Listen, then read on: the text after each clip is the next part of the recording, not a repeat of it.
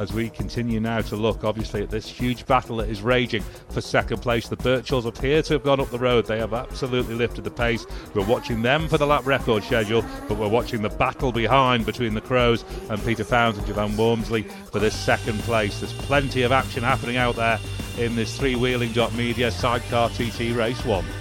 Now we focus our attention on the Crowes. This gap has been coming down. They were second, the Crowes, last time, and the gap has come down just marginally again. It's just a flat second now.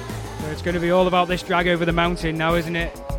It's now a fight for second and third. Number five, second on the road on their FHO Racing outfit. Founds and Walmsley are just a second behind number seven, the Crowes. Founds is leaving absolutely nothing to chance here. He's running up onto the mountain mile. He's running over the drainage culverts. He's right out to the edges of the road. There is no doubt that the Founds are pushing the hardest. They are absolutely using every inch of the road. The body language is there of the outfit.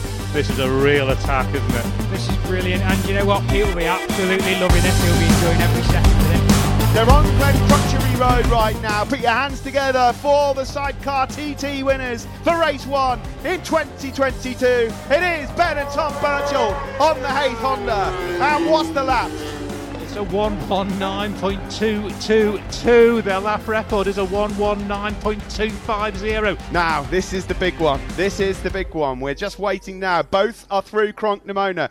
Founds and Walmsley and the Crowes. Who takes second place overall between number five and number seven? It's half a second through Cronk. Half a second, Founds and Javornsley hold second place. Just the rundown signpost, Bedstead into the nook, down round Governor's uh, dip, and then away. oh, Founds getting a slide on as he powers the machine into the hairpin, into Governor's dip. They're not holding back on the approach now to Glen Crutchery. The Birchalls are in, but we keep our eyes right. This is going to be a fantastic battle for second and third. Here comes Fountain Walmsley, number five. They come across the line, and now it's just the anxious wait. Who gets second as we wait for the Crowes? Number 20 seven. seconds between them at the start, so 20 seconds. We wait for Ryan and Callum Crowe. Here they come then. They're now coming down Glen Crutchery. Who takes second in the TT? Across the line for the Crowes. And they go second by a tenth of a second.